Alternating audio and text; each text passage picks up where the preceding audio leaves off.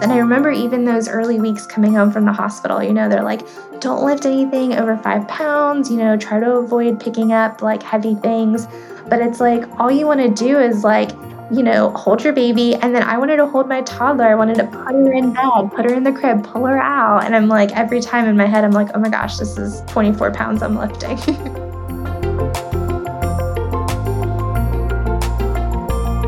Hi, everyone. Welcome to the Parenting Translator newsletter and podcast. I'm Dr. Cara Goodwin, and I am so excited today because I am here with Michelle Little.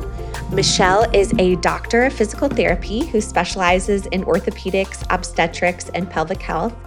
Um, she is the founder of Women in Motion, which is an incredible organization dedicating to helping women achieve movement goals and stay strong during pregnancy postpartum and menopause. She is also my personal physical therapist, and I first went to see her um, in June 2020, right after having my third baby, when I had neglected my own care to the point that I could barely walk and I was having severe pain. And she really helped me not only to recover, but to go back from not for, to go from not being able to walk to running regularly. So, Michelle, thank you so much for being here. And um, could you please introduce yourself and tell us a little bit about why you started Women in Motion? Yeah, I started Women in Motion in July of 2020, um, officially as a brick and mortar clinic. Um, and I really just saw a huge need. So, my foundation started in orthopedics. Um, I worked a lot with runners. That's really something I'm passionate in. And I was noticing that a lot of women, after having kids, were having issues with leakage or prolapse um, or just pain and dysfunction in the pelvic girdle area. Um, and even though I had all this training and a doctorate in physical therapy, we had gotten no education on the pelvic floor. Um, so I thought I would go take a weekend class and kind of call it a day. And I just realized that there was so much more to learn. Um, and so that's when I pursued a postdoctorate in obstetrics and pelvic health. That's amazing. So I think that there are just so many myths and misconceptions out there related to pelvic PT, especially when it comes to pregnancy and postpartum, which is something, you know, ev- almost every woman who is mother is dealing with. Can you explain what pelvic PT is and why there are so many myths, myths and misconceptions? So even like, you know, myself as a psychologist who worked in an academic medical center, like I was pretty clueless about this even after having three children. It wasn't till I got to a desperate point and finally went to meet with you that I learned a lot about pelvic PT. So, can you explain to us what is pelvic P- PT and why isn't this something that more women know about? Yeah, so pelvic health really encompasses all genders, all phases of life. Um, so, when you think of the term pelvic PT, I think thanks to social media, we see that there's like a lot of advocacy in the prenatal and postpartum period, but really clinically, I treat all genders, all phases of life. Um, and so that encompasses anything pee, poop, and sex. Um, so I always tell people like any bladder dysfunction, sexual intimacy dysfunction, or bowel dysfunction, you know, and why I think it's not so well known, there's really two layers to this. So, First, I think generationally, we have been taught to not talk about that stuff. Those are kind of taboo topics. So, you know, when we're among our friends, if we have like a really great pair of skinny jeans that we like, or we love our hairstylist, like we tend to share that but talking more about if someone is having pain with intimacy or maybe they're having some bladder or bowel incontinence aren't things that we regularly talk about. Um, and then, second, is for most of our history, there was no research being done on women. You know, it wasn't until 1993 that the NIH passed a law requiring women and minorities to be included in clinical research. So we have this whole generation of medical providers that you know, pelvic PT didn't exist back then. And then in some parts of our country, pelvic PT still isn't accessible. And so I think that also makes it where it's taboo to talk about, um, and access is a big issue in our country. I could totally see that. Um, I'm so glad that you're breaking your taboos. You know, on Michelle's Instagram, which is Women in Motion Wellness, you know, she talks a lot about stuff that you may not have heard anybody talk about, like pain with sex. And I think it's so important that, you know, you're breaking the taboos, you're breaking the stigma, you're getting this information out there. So let's start with pregnancy. So I remember being pregnant with my first child and like any like dutiful first time mom, I'm reading all the pregnancy books and like Some of them were like, yeah, it's fine. Exercise as much as you want, run a marathon if you want. And some of them are like, do not exercise at all unless you want to hurt your baby. So it's like there's all this conflicting information. So, can you help clear that out? What is recommended when it comes to exercise and pregnancy? Absolutely. So I always default back to ACOG, the American College of Obstetrics and Gynecology. When we look at their guidelines, they recommend 30 minutes of exercise five days a week. Um, and in general, what they say is any exercise that you were doing pre pregnancy, you can continue doing throughout your pregnancy. Where we run into some complications is when women start to de- develop aches and pains. So you're absolutely right. What I hear clinically are women that will have, you know, maybe pubic symphysis pain or SI joint or low back pain and they're being tell, told things like, oh, well, that's normal, you're pregnant. And I think really identifying that there's a difference between something being very common and something being normal, right? It is not normal to experience pain. And in general, what I tell patients is, if you have any pain or dysfunction that is keeping you from participating in those 30 minutes of exercise, then that's something that needs to be addressed, right? Because we know that those recommendations and guidelines are set in place to reduce the risk of us developing comorbidities during pregnancy. So things like gestational hypertension or gestational diabetes. Um, so 30 minutes, five days a week. And, you know, sometimes that could, for some people, that could be running. Um, and for some people, especially if you're in Charlottesville, pushing a stroller, if you have a child already up a hill, like that could be moderate intensity exercise. So the level of it depends person to person, but 30 minutes is what we're aiming for. That is so helpful to hear. You know, I think I hear from so many friends who are pregnant, like, oh, I couldn't exercise anymore because of whatever pain. And, you know, a lot of times, even when you ask OB, they're like, well, that's normal, you know, and it's like, well, yeah, is it, it's normal, but does it mean that I have to tolerate this for the rest of the pregnancy and slash maybe ongoing pain after in the postpartum period? So I think that's so helpful to know that, like, if you cannot meet this uh, you know recommendation for exercise like that may be when you should seek help so what about core exercises specifically you know i feel like there's a lot um, before I started seeing you and your team, I was like, I'm just not going to do any core exercises because I feel like I'm just going to do it wrong. So, what about core exercises? What is recommended there? Yeah, so the core is super important. It helps to stabilize our pelvis and our low back. And it's an area that I think there's just so much fear. We're like, how do we move our bodies now that we have this bump? And so I do recommend core strengthening. I think it's really important and can play a major role in reducing the risk of low back pain and SI joint dysfunction. Um, and we're seeing newer literature coming out that Developing low back pain specifically during pregnancy can increase the risk of mental health dysfunction postpartum. So, usually side planks are a better option. Um, so, taking the direct pressure off of the umbilicus, kind of that belly button area, especially if you already know that you've developed some diastasis recti. Um, and then the other thing is, you know, if you think back to gym class, most of us learned how to strengthen our core by doing like sit ups or curl ups. Um, but really, any exercise can be a core exercise. So, working with a pelvic PT that has specialty training in obstetrics can be really helpful on how you can do exercises, maybe even in standing, and work your core without putting pressure on the diastasis recti if you've already developed that.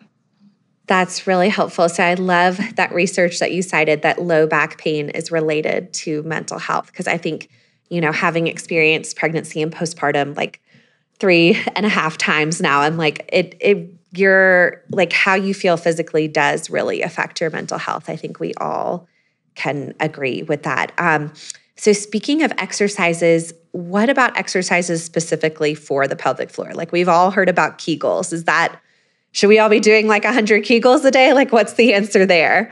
Uh, so, with the pelvic floor, Kegels are just an isometric contraction. And what that means is the muscle contracts and then it relaxes. And so, a good analogy for that would be like if you wanted to strengthen your arms, like let's say your biceps, you wouldn't just like squeeze that muscle and relax, right? You would lift different weights, you would lift weights in different positions.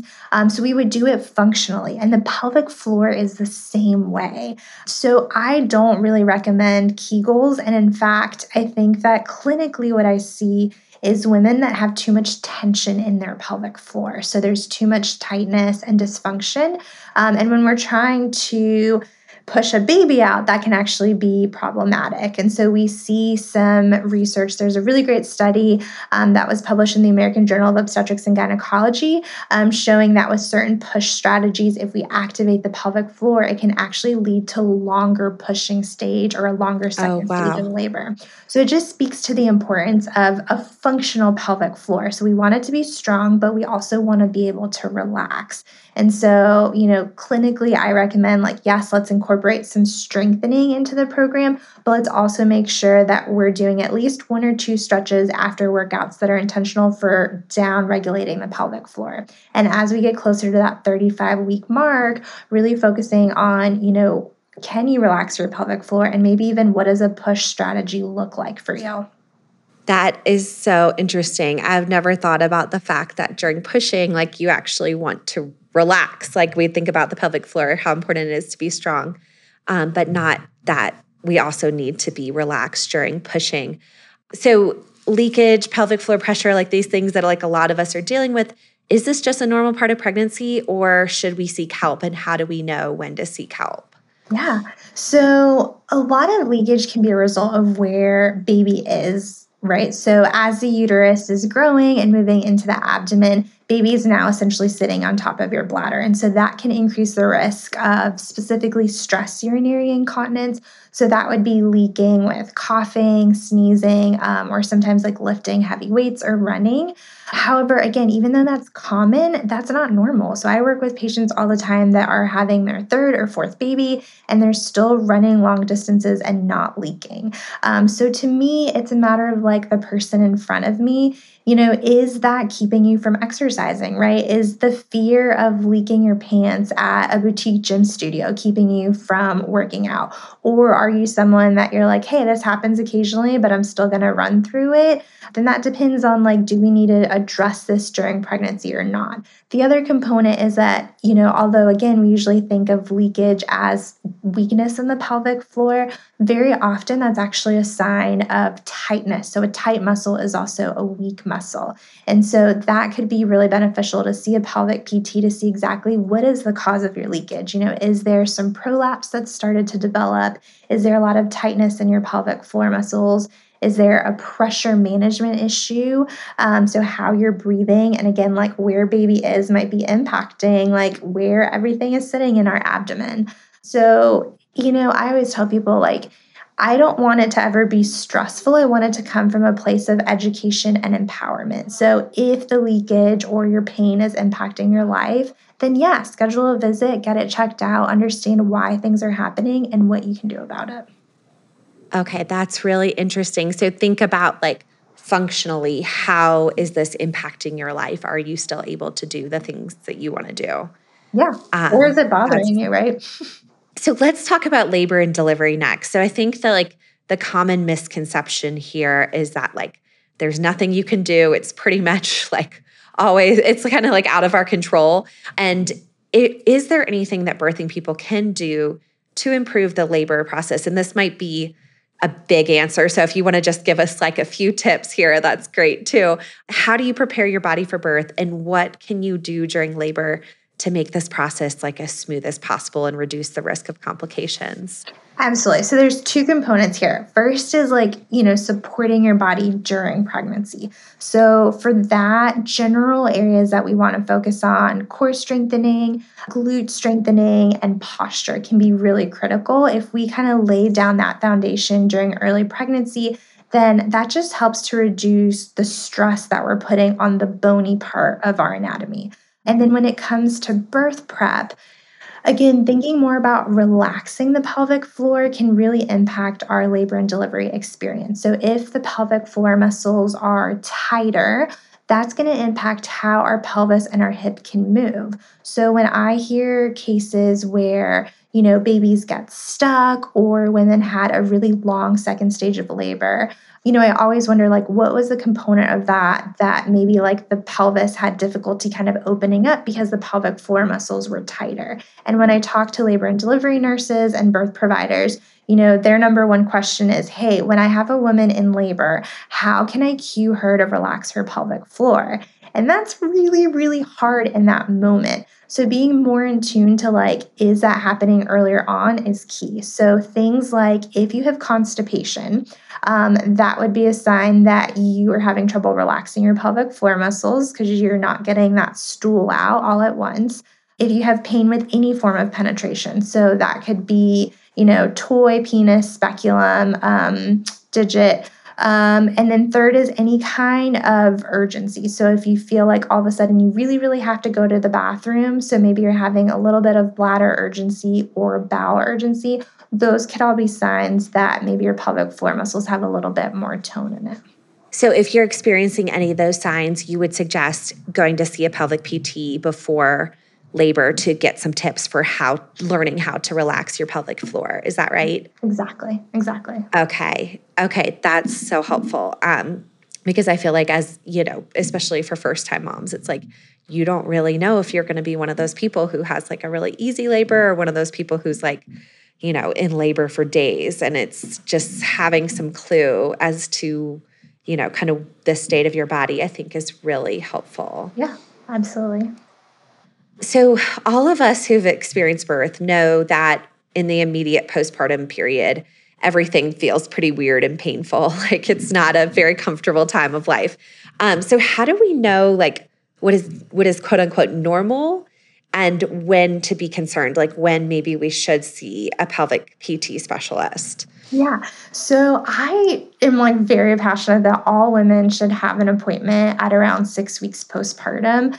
Um, our bodies just go through so much during pregnancy and postpartum. We have weight changes, we have hormonal changes, um, and not to mention just like the additional stress and sleep deprivation. So, all that impacts our body. And so, when we're looking at going back to exercise, um, that early postpartum period really predisposes us to things like stress fractures and tendon pathologies because of all the weight changes and hormonal changes. So, one, I think just six weeks, everyone should get an evaluation by a pelvic PT. But the other thing to consider is like, are you getting better every week, right? So, especially during those early weeks postpartum, everything should be feeling better each week. If you're having any burning pain, stinging pain, um, it's still not getting easier to control your ba- bladder or your bowels, um, then that would be a sign to one, call your birth provider first and then if they clear you so they don't see anything wrong with you, then that would be a good sign to then move on to seeing a pelvic PT.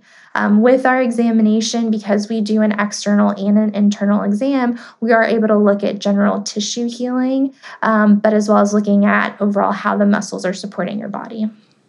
If you feel, you know, I know for most mothers, at least in the United States, um, we don't have anything until the six week appointment, which is not ideal for so many reasons, um, mental health reasons as well. But in that period of zero to six weeks, things feel off to you. It's okay to see a pelvic PT rather than, you know, to check in before six weeks rather than being like, okay, this is just healing. I would say before six weeks, usually what I'm seeing patients for is like low back pain, SI joint pain. So, again, like I'll have patients that they can't even get out of bed because they're in so much pain, or you know, maybe they had an injury during the birth process. So sitting on their tailbone is painful and that's their the easiest way to nurse their baby. So again, anything keeping them from doing any caretaking activities or just living their daily life, if that's causing pain, then that's important to get it addressed sooner. In terms of pelvic floor specifically, we don't do an internal exam until at least six weeks because we need that general healing to occur, occur. But from an orthopedic standpoint, I mean, I see patients sometimes as early as a few days post birth.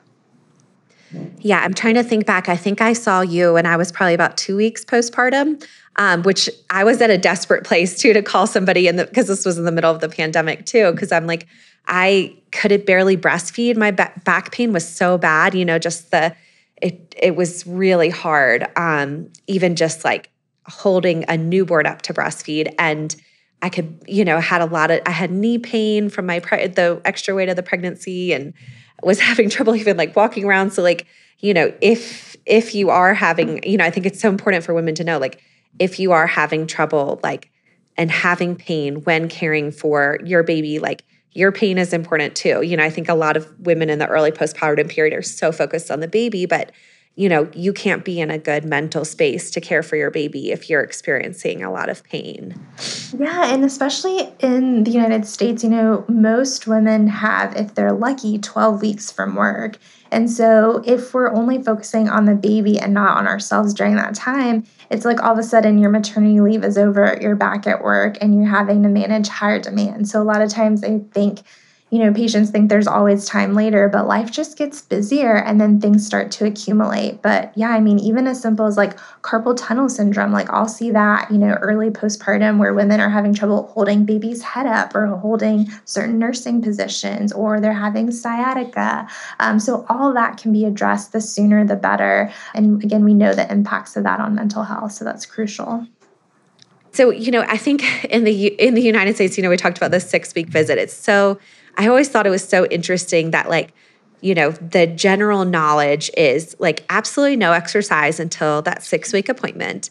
And then after you step out of that like assuming you're cleared and like there are no medical complications, you it's like uh, can you go run a marathon? Like what you know, I just feel like there's this a general misconception of absolutely no exercise and if you're cleared at that appointment, like you're free to do whatever you want. Like that just does not seem right to me. So can you explain to us like what what is the real what does the research really say about when you can kind of resume full activities? Yeah.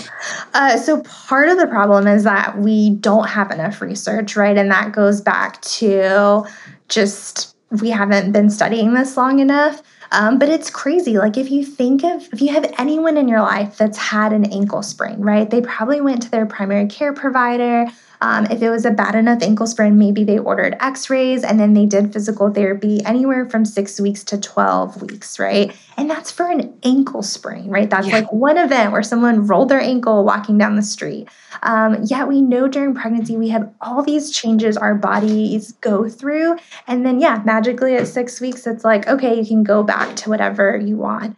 I just think the research hasn't caught up in women's health, but that's not what we recommend. Again, understanding how to properly load your muscles, load your tendons, load your bones. Um, especially, I think about that in my runners and women that are lifting weights is okay, when was the last time you ran? Was that you know 40 weeks of pregnancy was that 37 or was that like your first trimester um, because we with a typical athlete if they haven't been conditioning for several months you wouldn't be like all right let's go let's go run five miles Yet yeah. that's kind of like the expectation that women have at six weeks postpartum when they're getting cleared for all activities. Um, so having an assessment, understanding like your body strength and how you're healing is really important to work on a like return to exercise program. So six weeks is a good time to start. Um, honestly, I work with a lot of patients that you know have a pretty smooth delivery and want to start moving their bodies earlier. And I'm also an advocate for that. You know, like it, exercise can look differently. Like it might just be like gentle core engagement, you know, gentle postural exercises. But I don't think that this like six weeks is a magical timeline that we just start cleared for everything. So, if you are feeling up for it before the six week mark, can you go for like gentle walks and like kind of ease into that exercise? Yeah, we absolutely encourage that. Like, I think walking is a great way to ease into it. Um, you know, I always educate patients like our babies should be doing tummy time. Um, so that's a great time for us to be doing, you know, some gentle core retraining and glute activation with more kind of floor or mat exercises. But, you know, big guidelines there are if anything you're doing is increasing your bleeding or is causing you pain, obviously call your provider. And that's when having a program from a skilled pelvic PT can be really helpful. Um, but in general, like it's not like do nothing for six weeks and then jump back at everything. And I know from my experience, uh, like working with you, like strengthening your core in those early weeks can be so helpful for back pain. You know, I, when I, every time I've breast, you know, started breastfeeding a baby, it's like it does cause a lot of back pain just because you, especially in the middle night, kind of end up in postures that are like not ideal. And, you know, I think that it, if if breastfeeding is painful, you know, it's going to be more, or if holding your baby up is painful, like it's hard to be in a good mental space. Yeah, I've been so humbled this time. So I'm almost five months postpartum, and Mia, my daughter, is 24 pounds. And Daniel, the baby, is 20 pounds. He's oh my gosh. and so, you know, it's just been so humbling because I mean, that's that's a big baby I'm carrying around all the time. And my toddler now also wants to be held more because she sees me holding the baby. So there's been so many times where I'm holding both. And I remember even those early weeks coming home from the hospital, you know, they're like, don't lift anything over five pounds, you know, try to avoid picking up like heavy things. But it's like all you want to do is like, you know, hold your baby. And then I wanted to hold my toddler. I wanted to put her in bed, put her in the crib, pull her out. And I'm like, every time in my head, I'm like, oh my gosh, this is 24 pounds I'm lifting. yeah, I think about that all the time because I still hold my three year old and I'm 33 weeks pregnant. And I'm like, this is not good for my back. Like, you know, this is going to cause me pain later because um, I have to hold him in like such weird positions now. But I'm like, as you know, as mothers, we can't really. I, I you know, it breaks my heart to say no to the two year old that I can't, or the three year old that I can't hold him anymore. Like, you know, these are these are important things for us, and we shouldn't just you know, it's not a simple answer as just like, don't do that. You know, it's exactly. more complicated. Yeah. And it's not just thinking about it like it's not just exercise, right? Like our lives as mothers include lifting all day. you know what I mean? Like whether it's like groceries or our kids, that is exercise, right? We're lifting all day. So. So something else I think is like so bizarre is that the 6-week appointment, you know, you get this exam and they say you're cleared for sex. And or you know, assuming everything's okay, you get cleared for sex and it's kind of like you know, after all you've been through and like the past, it's almost like, are you sure about that? Like, are you sure that's okay? So, um, what are your suggestions for women who are, you know, trying to restart intimacy after the six week appointment? Is it normal for it to be painful? Um, how do we know what is normal and when to seek help when it comes to sex? Yeah. So it is never, ever normal for it to be painful. Um, and that's something I think that message really needs to get out there is, you know, women are often being told by their providers, like, oh, it's because you just had a baby or use lubricant or just relax a little bit. And that's really doing a disservice to figuring out like why that individual is having pain, right? So thinking about if they had any kind of tearing during the birth, um, has that tissue completely healed or is there maybe some delayed healing or granulation tissue that has developed there? Because we can treat that, right? Um, the other thing is, is there scar tissue? Is the scar tissue impacting the ability to have penetration?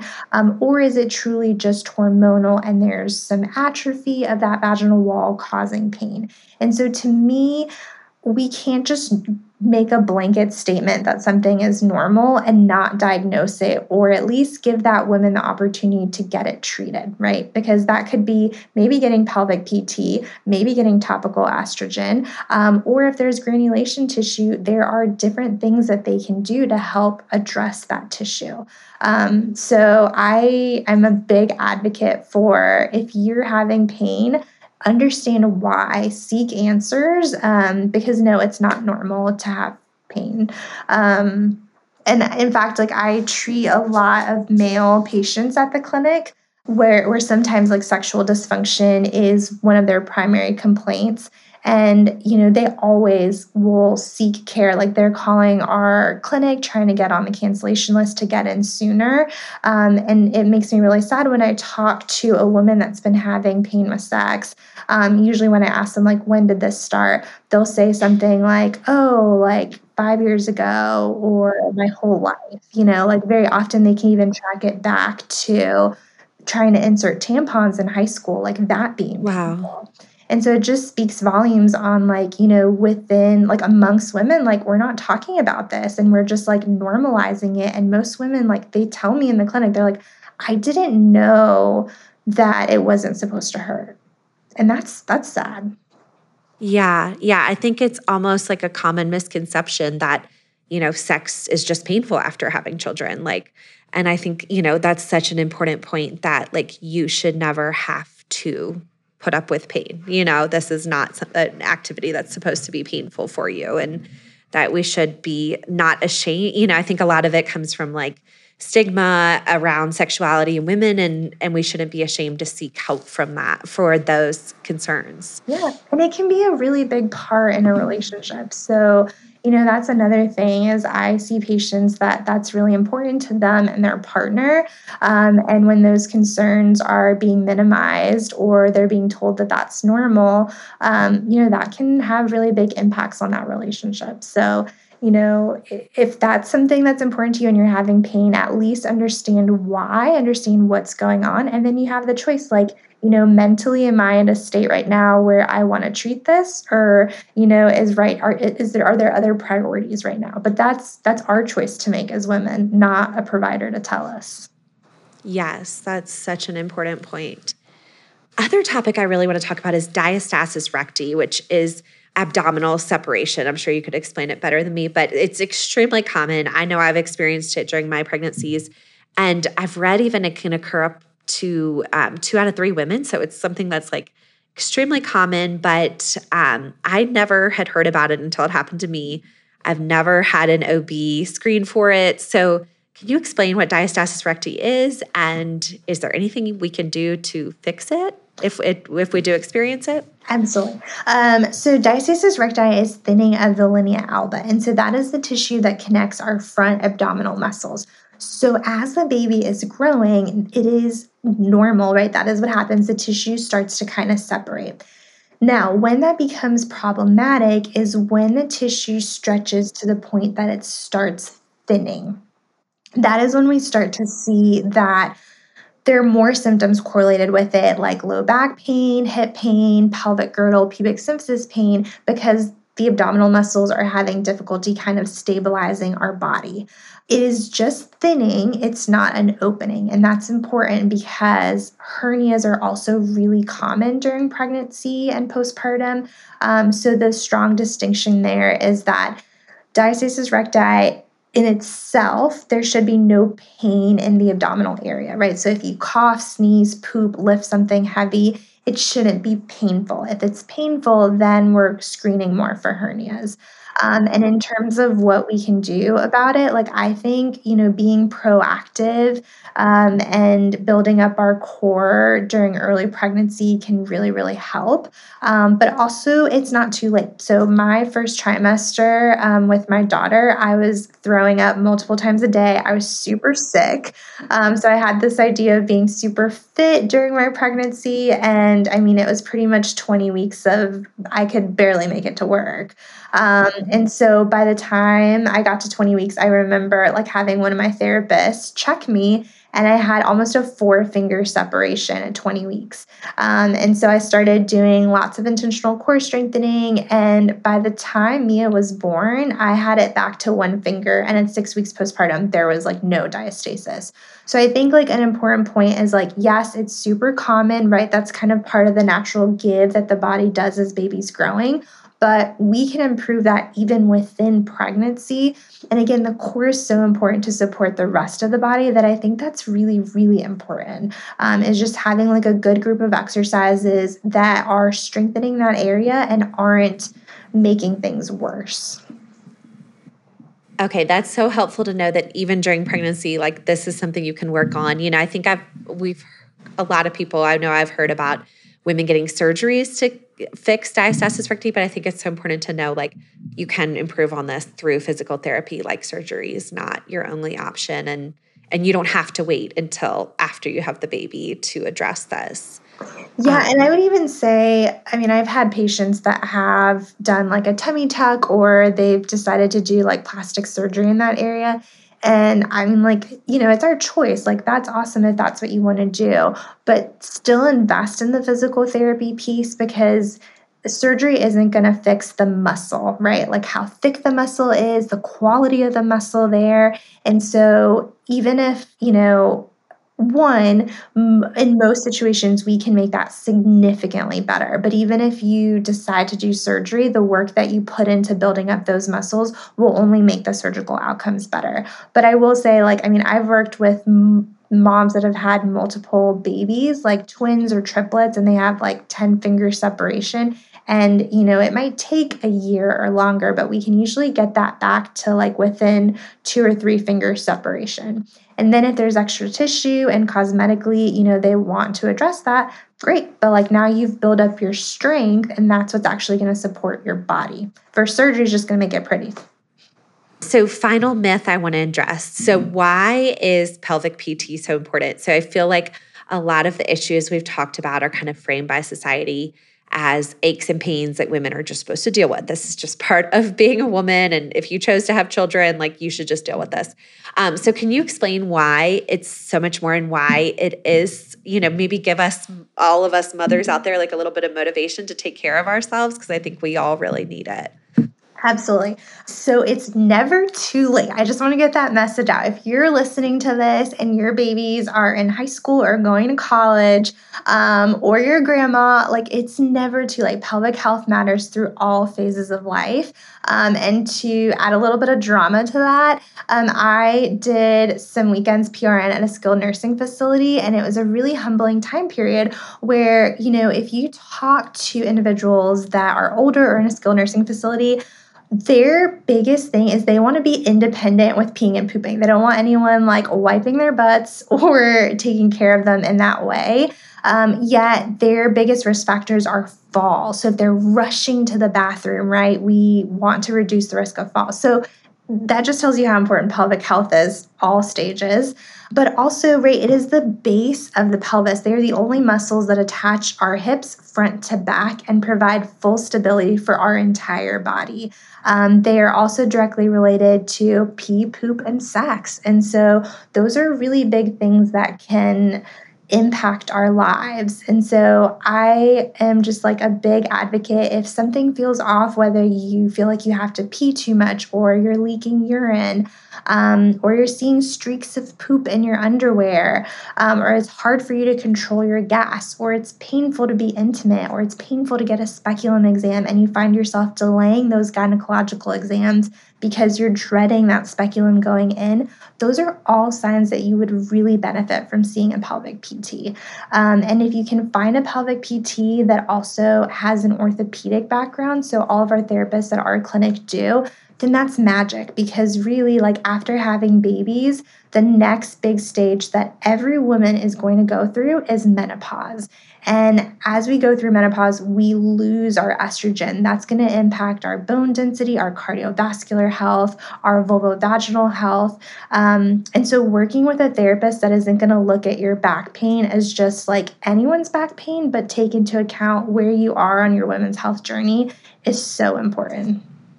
I just can't thank you enough for all this like wealth of information. I feel like I've learned, I continue to learn so much from you every time I talk to you. Um, so, can you tell um, the listeners where they can find more resources if they want to know more about this? How do you find a pelvic PT in your area? What do you do if you feel like you need more help with this? Absolutely. Um, so, in most states in the United States, you can see a physical therapist through direct access. Um, so, specifically in Virginia, as of right now, we have 30 days of direct access, but starting July 1st, um, we'll, no actually, we'll no longer need a referral from a physician. And the goal with that is to reduce the barriers and how long it takes patients to get an appointment. You can go to either the Academy of Pelvic Health.org or the American Physical Therapy Association.org. Um, and both of these options have a button where you can click and it says find a PT, and then you can search by specializations. So I always recommend, like, if you are pregnant or postpartum, then the magic therapist would be pelvic health trained, obstetrics trained, and orthopedics, especially if you are someone that wants to get back to exercising or running. But that's also just a great website to have on your radar as we're having babies and maybe they're having motor delays or, you know, we have an older parent that needs specialty care. Um, so again, that's apta.org, American Physical Therapy Association. And when you're searching there, you can search by zip code, you can search by specialization, um, and looking at those specialties is really important because most of us will choose a provider that's convenient and close to us. Um, but really, you're going to pay no matter where you're going. So it's important to see a provider that has the specialties that can best meet your needs. Okay, that's very, very helpful. And I know that you provide a lot of free resources on um, pelvic PT and a lot of other important topics on your Instagram and website. Can you, you, share those as well so the listeners can find more information about you? Yeah, absolutely. Um, so you can find us on Instagram at women in motion underscore wellness. Um, you can also go to our website, womeninmotionpt.com. Um, our clinic is in Charlottesville, Virginia, but we also have virtual services and we have two online classes. Um, we actually have a prenatal and a postpartum class. Um, and I spend lots of time on social media creating free educational content. Um, and I'm frequently doing like free seminars in person at our clinic, um, as well as online via Zoom. So, educating the public is something that I'm super passionate about. Thank you so much. I think, you know, providing those free resources for the public is so incredible. You know, I can speak from my personal experience that all of the resources you provide have just are just so helpful for mothers who are experiencing these kind of issues and want to learn more. So, um, I cannot recommend Michelle's website enough, and they're just a wealth of, of free resources there. Um, so thank you so much, Michelle. I really appreciate you having you here, and you know I've just learned so much, and I can't thank you enough. Yeah, thank you for having me on, Cara. Of course.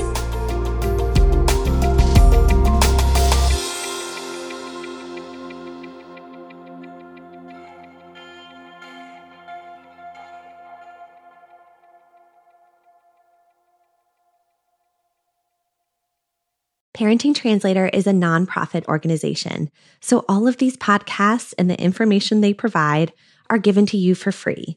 If you would like to support our work, please subscribe to this podcast and rate and review it. Thank you so much.